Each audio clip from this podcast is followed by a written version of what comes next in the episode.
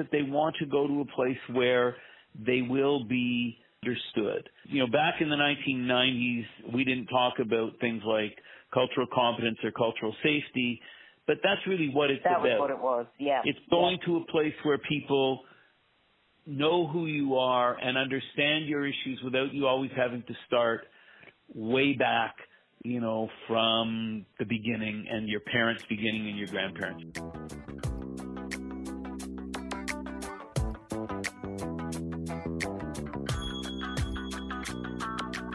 Hello and welcome once again to Jumping Off the Ivory Tower with Prof. Julie Mack. My name is Dana Cornwall and I'm the project coordinator at the National Self-Represented Litigants Project at the University of Windsor Law School. And I'm Julie McFarlane, the director of the National Self-Represented Litigants Project. And Dana's back! I'm back! I had a lovely week off. I know that she would have rather that it was a month in Greece, however. Well, I mean, who wouldn't opt for that? Who wouldn't? Who wouldn't? But we're very happy to have you back, Dana. Thank you. I am particularly excited to be bringing you this podcast this week because, Julie, you had a fantastic conversation with Jonathan Rudin, who is the director of Aboriginal Legal Services. That's right. And Jonathan Rudin is someone whose name and whose work I've heard about for some time, but this was my very first conversation with him, and it was great. He is, as you said, the director of Aboriginal Legal Services, and in the podcast he's going to talk about how that program got set up and its expansion, because it's grown from something very, very tiny when he first joined in 1990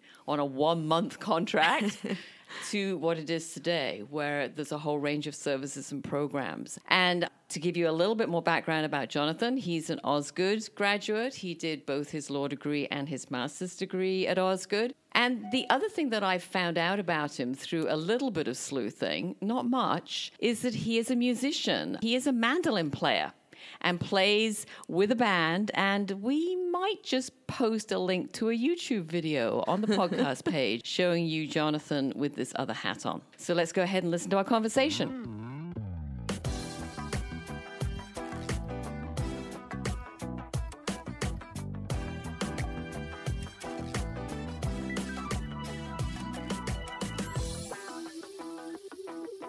Jonathan, thank you very much indeed for being willing to do this. And I'd like to begin by asking you to explain for our listeners the needs that Aboriginal Legal Services was first established to meet. And I think in particular, would you explain why the needs that Aboriginal Legal Services meets for the Indigenous community are not met in other clinics that might do similar kinds of legal work but are not designed or set up specifically for Indigenous clients?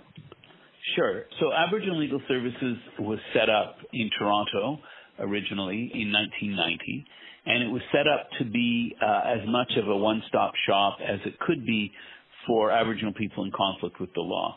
And so the vision of the organization was that it would deal with people's legal issues in court, as well as working on providing supports for people going through the court system and developing new initiatives. That was the vision from the beginning. And one of the questions that was raised when the organization was being set up, and I was hired to help set it up, was specifically this question about why do we need a separate organization to provide services like assistance with landlord-tenant or social assistance to Indigenous people when there are a lot of legal clinics in Toronto that are located where there are people with low income? So presumably if there's an Indigenous low-income person there, they would go to the clinic. So why do we need an Indigenous-specific clinic? We did a couple of things. First, you know, we called the legal clinics that were in areas where we knew there were significant Indigenous populations and said, how many of your clients are Indigenous? And they said, we don't think we have any, or hardly any. Yeah. And then we spoke to some of our board members, you know, who were Indigenous and came to the city. I remember speaking to one and said, you know, if you had a problem with your landlord, would you go when you came to the city before you got a job and got settled, would you have gone to a legal clinic? And he said, no, because for him, all these institutions are all part of the same system. And so while that's difficult in some ways for people who are, you know, advocates for tenants and advocates for people on social assistance, it's hard for them probably to hear that they're seen as part of the same system, that's very much a reality for Indigenous people. There's the world of Indigenous service providers and organizations that are there for Indigenous people, and there's the rest of the system. And that's not a simplistic view of the world. I think that's quite a sophisticated view and reflects people's lived experiences. And so that's one of the really important reasons that Aboriginal Legal Services was formed. For most of our clients, when they come into a non-Indigenous organization, they don't feel comfortable. They don't feel that people understand their issues. They either have to explain a whole bunch of things all the time, or they just don't feel comfortable talking about issues. They don't feel, so they don't trust that process. And so there is this sense that they want to go to a place where they'll be understood.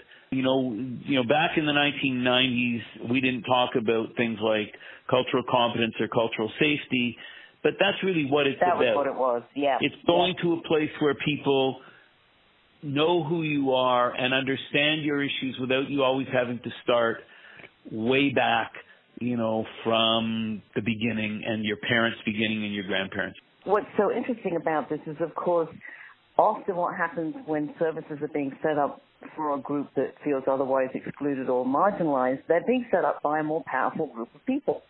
They're being set up by folks who are not necessarily part of that powerless community, but by people who, like yourself, have the means to offer and develop these kinds of services. Now, I know that one of the things that's very important for you, and I think this is a very interesting part of your work, is to ensure that the work that you do is work that genuinely reflects the needs of the Indigenous community. It's not just what, you know, other folks think might be good for them. So can you talk a little bit about how you make sure that you remain constantly connected and, as you put it in your mission statement, culturally based and community controlled? We learn from our clients and from our volunteers. That's who directs where we go. So we have a criminal diversion program that's called the Community Council Program. We have an alternative dispute resolution program for child welfare called Giwaydnanang, which is Ojibwe for North Star. And those are both volunteer-driven programs. And when we say a program is volunteer-driven, what that means is they give the direction. Right. Any important questions, we go to our volunteers or we go to elders and we get direction.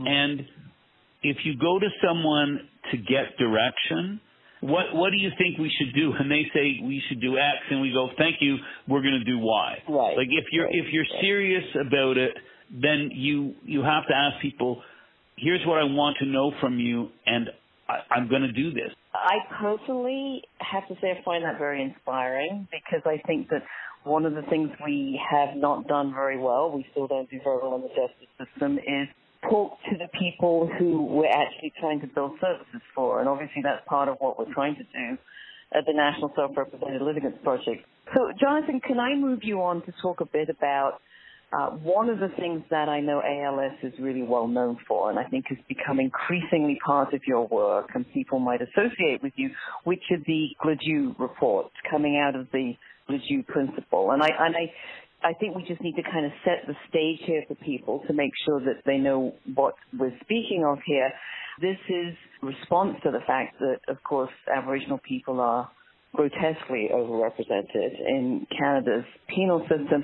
The criminal code has established a requirement that in sentencing, and it could be in sentencing any offender, but in particular in relation to Aboriginal persons, that any decision should consider the circumstances of that person's life, and when that is in relation to an Aboriginal person, that means the economic and the social and the political impact on them of colonialism, so that there is bigger context to considering whether incarceration in any one given case is really the appropriate outcome. Yes, you've now summarized government legislation and 15 years of litigation in 4 sentences. I'm sure you could do it better, but tell me about how ALS does this work, because this obviously is one of the things that you do that makes a real difference to individual people's lives. Sure. So to understand this, the reason it's called the Gladue Principles and the reason they're called Gladue Reports is because in 1999, the Supreme Court of Canada issued a decision in a case called Gladue, named after the woman who was the offender who brought the case to the Supreme Court. Mm-hmm. And that was the case that established those points that you made. So we call those the Gladue principles, call it the Gladue case, we call it a Gladue report, in part because we want to show that this is, we're not doing something special for Indigenous people. This is what the Supreme Court said should happen. But what the court really said was the sentencing of Aboriginal people needs to be done differently. It needs to consider those things that you talked about, the impact of colonialism, etc. But it never said how that was supposed to be done. Right. And sort of like the court said, you should do things differently, and then assumed somehow that everyone would do things differently. There was no mechanism to ensure that people really would have those circumstances considered in light of the Gladue factor. So you exactly. need a mechanism for that. Right. Right. And so we were working with the courts in Toronto. One of the judges, Patrick Shepherd, thought in response to trying to deal with the Gladue decision, because not much was happening initially. And so starting in 2000, he thought maybe we should set up a court to deal with Indigenous people in Toronto. We thought it was a great idea, and we worked with the court to help set up this thing that we now call a Gladue court in Toronto. But we realized that there was something missing in the planning, which was where are judges going to get the information? The information. Right. And we thought, well, why don't we do a report? Why don't we do something in writing? Judges like things in writing. Why don't we do something in writing that tells the story of the person who's coming before the court? And so we came up with this idea of doing that and calling them Gladue reports. So that's really what we did. We just said, hey, let's try and do something, and we did it. And we didn't have any funding for this, really, but we figured, well, if it works and it's effective, people will see the value in it, and it will be supported. And that's, in fact, what's happened. And so what Jonathan, how many do you do a year, roughly, now? Can you give me a sense of the volume? So we probably, this year, we will do more than 500. Wow, that's a lot. And that's could you give me, I think it would really help people who are listening to this to have an actual concrete example. Is it possible, obviously, without identification, for you to give us an example? Yeah. So let me say first that what these reports do is they tell the story of the person's life, and they tell that story from, in the words of the people we interview. So we try and interview as many people as possible. We interview the client, we interview their parents, we interview people they know, and we get a variety of perspectives because no one has one perspective, and we reflect those all in the report. Again, in people's own words. We also tell someone's story as much as we can, not only in their words, but their parents and their grandparents, because all of our stories start not with us, but with someone else. And many of our stories are about things that we did or our parents did or our grandparents did or are things that were done to us or to our parents or our grandparents. That's how we end up, all of us. Indigenous, non-Indigenous. That's how we end up where we ended up. It's telling the whole story of somebody's life. Telling the story as completely as we can tell it. And where necessary, explaining certain things. So we tell the story essentially as chronologically in people's own words as much as we can. But sometimes we have to stop and say, you know, you might not really know about intergenerational trauma from residential school, or you might not know about the impact of adoption for Indigenous people. So we sometimes have to stop the narrative and put in some material that reflects sort of accepted academic wisdom and to just give people a context. Because judges, we can't assume judges know things. The Supreme Court in Gladue said judges could take what's called judicial notice of the history of Indigenous people, but you can't take notice of what you don't know.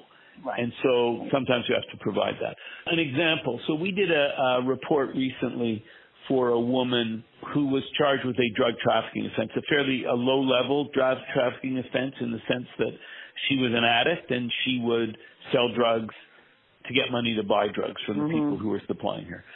And this sort of offense is one that routinely lands people in jail. And based on her lifestyle and her record and everything, that was the trajectory that it was going on. Yes. And then we wrote the Gladue report. And in the Gladue report, all sorts of things were revealed. It was revealed that she had fetal alcohol spectrum disorder, which meant that her mother consumed alcohol while she was pregnant, and she was born with this brain damage, which made her susceptible, made her somewhat socially awkward, made her susceptible to people who were manipulating her, and that in fact happened to her. She was manipulated by people into doing this work. She became addicted for particular reasons that were specific to her life and her history. And by the time we had done the report, and she had, with the help of a number of people, had now left, who had moved back with her, I think, adopted parents, was no longer was in recovery in terms of her drug use. And so she was a different person. And the report talked about all those things. And so the judge was able to say, I'm not going to send you to jail because it wouldn't make any sense, even though I might otherwise and have otherwise sent people to jail for this offense. Now that I know more about you, about your history, about your background, and about what you've done, positively, I'm not sending you to jail. Because that's an important part of these reports, is that these reports are not just listing people's deficits. I mean, it's important to understand that, but we are not, again, all of us, we are not deficits. We are not simply an accumulation of deficits. We all have strengths. We all have gifts. The role of the report is to illustrate those things for the judge so they can meaningfully consider an alternative. And, you know, these Gleagy reports, I think, are a really important example of how you can use the law, in this case, you know, a particular case and the statute, to make a difference in people's lives. But I know that you said to me that you believe that social change in the relationships between the settler and indigenous communities is more complicated than just using the court. So that's an important lever, but not the only one, I think, was how you put it to me, which is certainly something that I struggled with in my own work, and how, you know, changing how people think about an issue, and in this case, you know, stereotypes that have been there for many, many years about people who are seen as others by the settler community. So what can ALS do about that? So one of the things that's very important for us is that we are not just an organization that engages in litigation. We do engage in litigation, and that's important to what we do. But the litigation that we engage in is based on our experience working with clients outside of representing them as lawyers. So most of our staff, so we have 65 staff, and 5 or 6 of us are lawyers. The rest aren't. So we learn from our clients, we learn from our volunteers, we learn what the issues are, and so when we go to court and litigate, we reflect those interests and those concerns.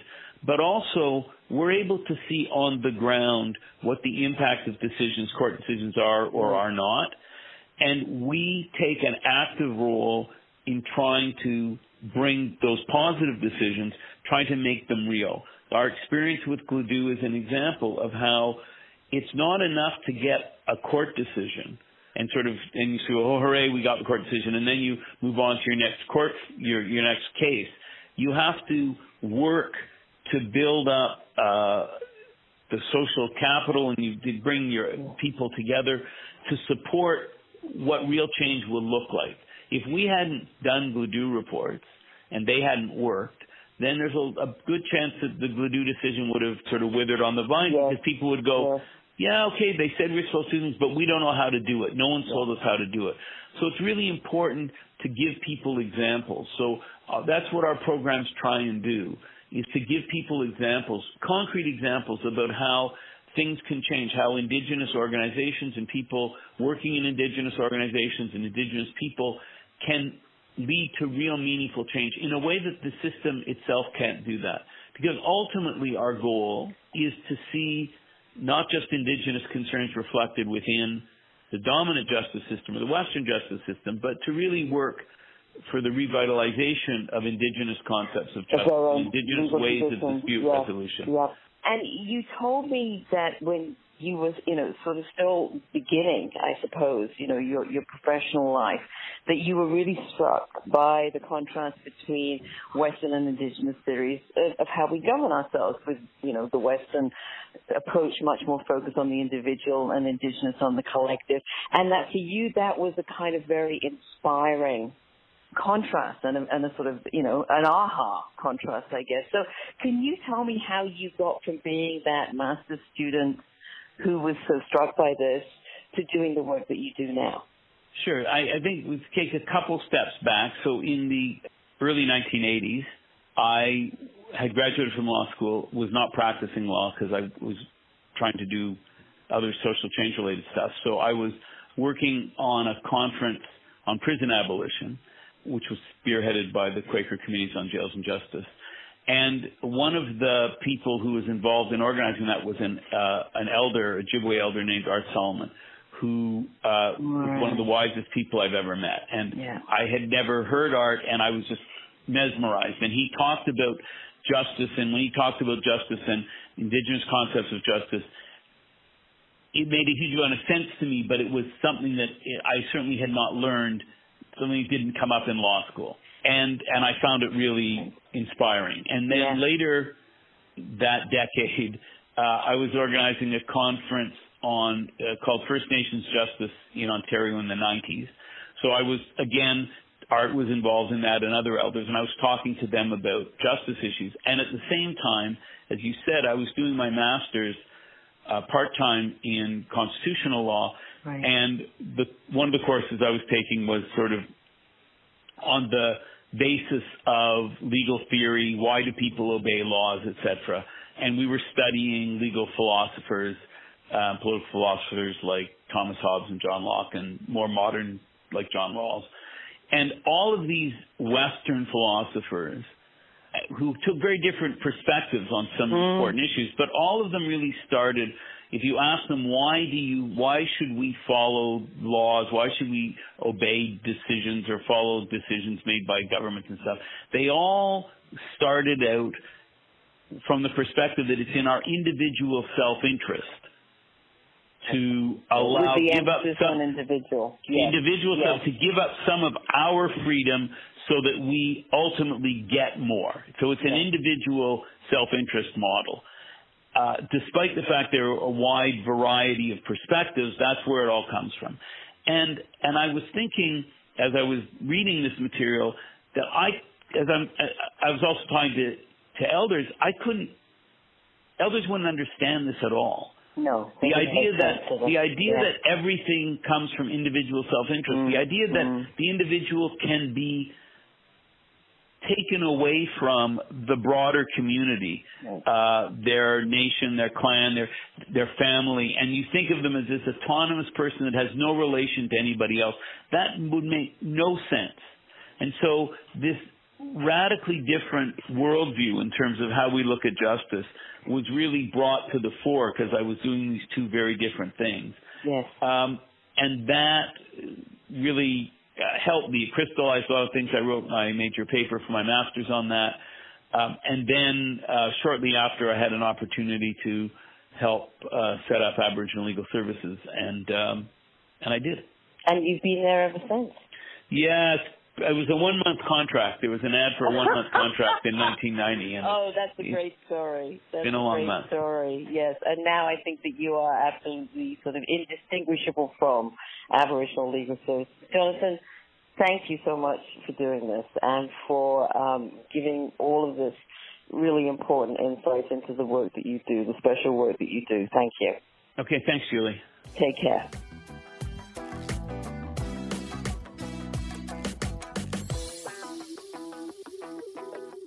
I think that's a really, really great conversation. One of my favorites this season, I think, because I learned a lot that I didn't know. Very informative. Very informative. And one of the things I liked most, and I know you did too, and it does relate to kind of what we try to do at NSRLP, which is to try to go directly to our community and talk to them about what they want and need and then do that. And Jonathan talked about how that's exactly what they try to do at ALS. Yeah, that was really interesting to me. And, you know, to hear him talk about the same challenge I think that we often have at NSRLP, which is there are a lot of very well-intentioned people who think that certain things might be good for self-reps, but they're not necessarily. And he is dealing with that same issue. So they go directly to the source. They talk to the elders. They talk to their volunteers. And as he said, they don't just say very interesting and then do something else, which I'm afraid somebody who's been at this as long as Jonathan and someone who's been at this as long as I have been, we have seen that happen, mm-hmm. where there is a sort of fake consultation. What he was so clear about was that, yes, we take our direction from the community, and those are the needs that we're trying to meet, and we do what they ask us to do. And I think that we're trying to do the same thing at NSRLP, so I think we really do share some important values there. Absolutely. And, you know, kind of speaking of the practical things that they're actually doing to help the community are Gladue reports themselves, which I found what he had to say on them very informative, and I didn't quite understand what they were before. So this was really, really helpful for me to understand exactly what they are, which is that they basically tell the story of somebody's life, and they tell the entire story. And I love that part of that is going and talking to as many people as possible in that person's life, mm-hmm. and getting a sense for who this person is on multiple levels and in all facets of their life. And then that should inform how the justice process proceeds. I think it's just such a more holistic, wonderful way to approach justice. And it also makes common sense. I mean, yes. One of the things that he pointed out, I thought very appropriately, is that any kind of restorative justice process, which is this is a type of restorative justice process, isn't just saying, can we come up with enough reasons not to send somebody to prison, mm-hmm. but can we also look at what they contribute currently within their community? And within their family, that would mean incarcerating them would be, you know, a loss to that family, yeah. and to that community. And certainly when I have done work in the past with judges up north who work in sentencing circles, it's a very similar process for Indigenous communities there. And they are looking at, what does this person currently bring to their family, to their community, that will be lost if they're put in prison? So it's not just about, you know, can we make enough reasons for them to have justifications or explanations in some way for what they've done, but it's also about recognizing people's positive contribution, mm-hmm. and keeping in mind that should, if possible, be continued and supported. And that really kind of ties into what you and Jonathan talked about towards the end of your conversation, which was his kind of aha moment early in his career, realizing that while the kind of colonial white justice system is very much all centered on the individual, yeah. That one of the reasons that it just does not work very well in many cases for Aboriginal communities is because their focus is much more on the collective. And so it doesn't make any sense to them to just take somebody out of the context of their community and their family, and forward-thinking ways of doing justice like this that are meant to specifically address the problems that a certain community faces in engaging with the justice system end up strengthening the justice system, yeah. for everybody, no matter what their background, that it makes more sense to look at that person as part of the community and how removing them from the community might hurt not just them, but the community. Yeah. And, you know, it's important to note that Section 718 of the Criminal Code, which is the relevant section here, it talks about looking at alternatives to incarceration, especially for Aboriginal offenders, but not just for Aboriginal offenders.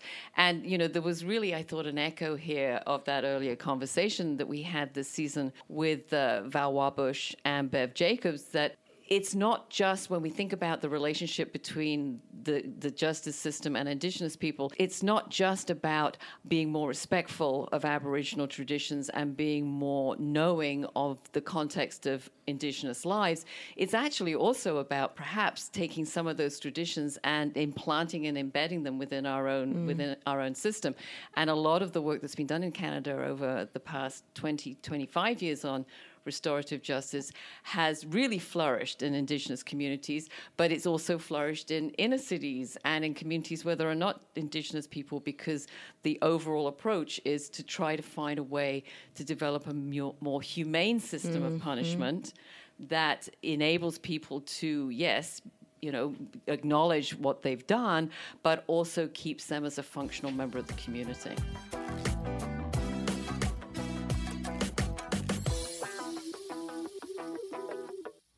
In other news.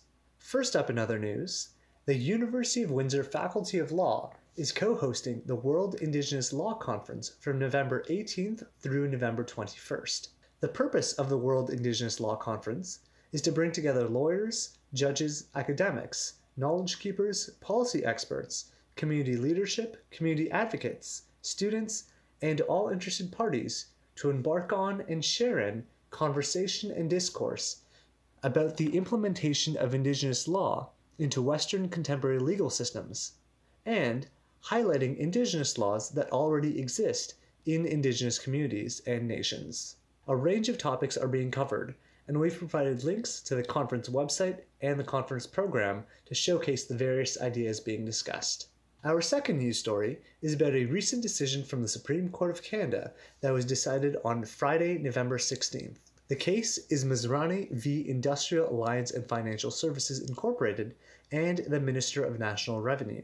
The case is primarily about language rights.